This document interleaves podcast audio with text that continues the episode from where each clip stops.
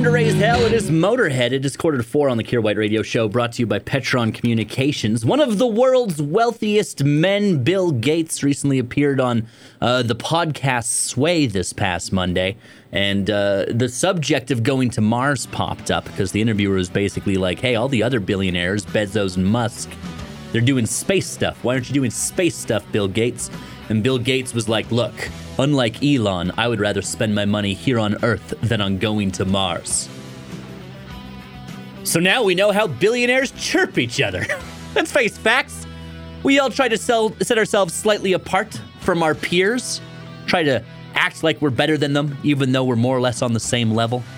So, for example, my peers, the way I chirp them, I say things like, hey, I'm better at using submachine guns in Call of Duty than you, finger guns. Not billionaires, though. Billionaires do their chirps by being like, look, I choose to invest in this planet rather than that planet. And I'm sitting here going, I am not in the income bracket to invest in any planets.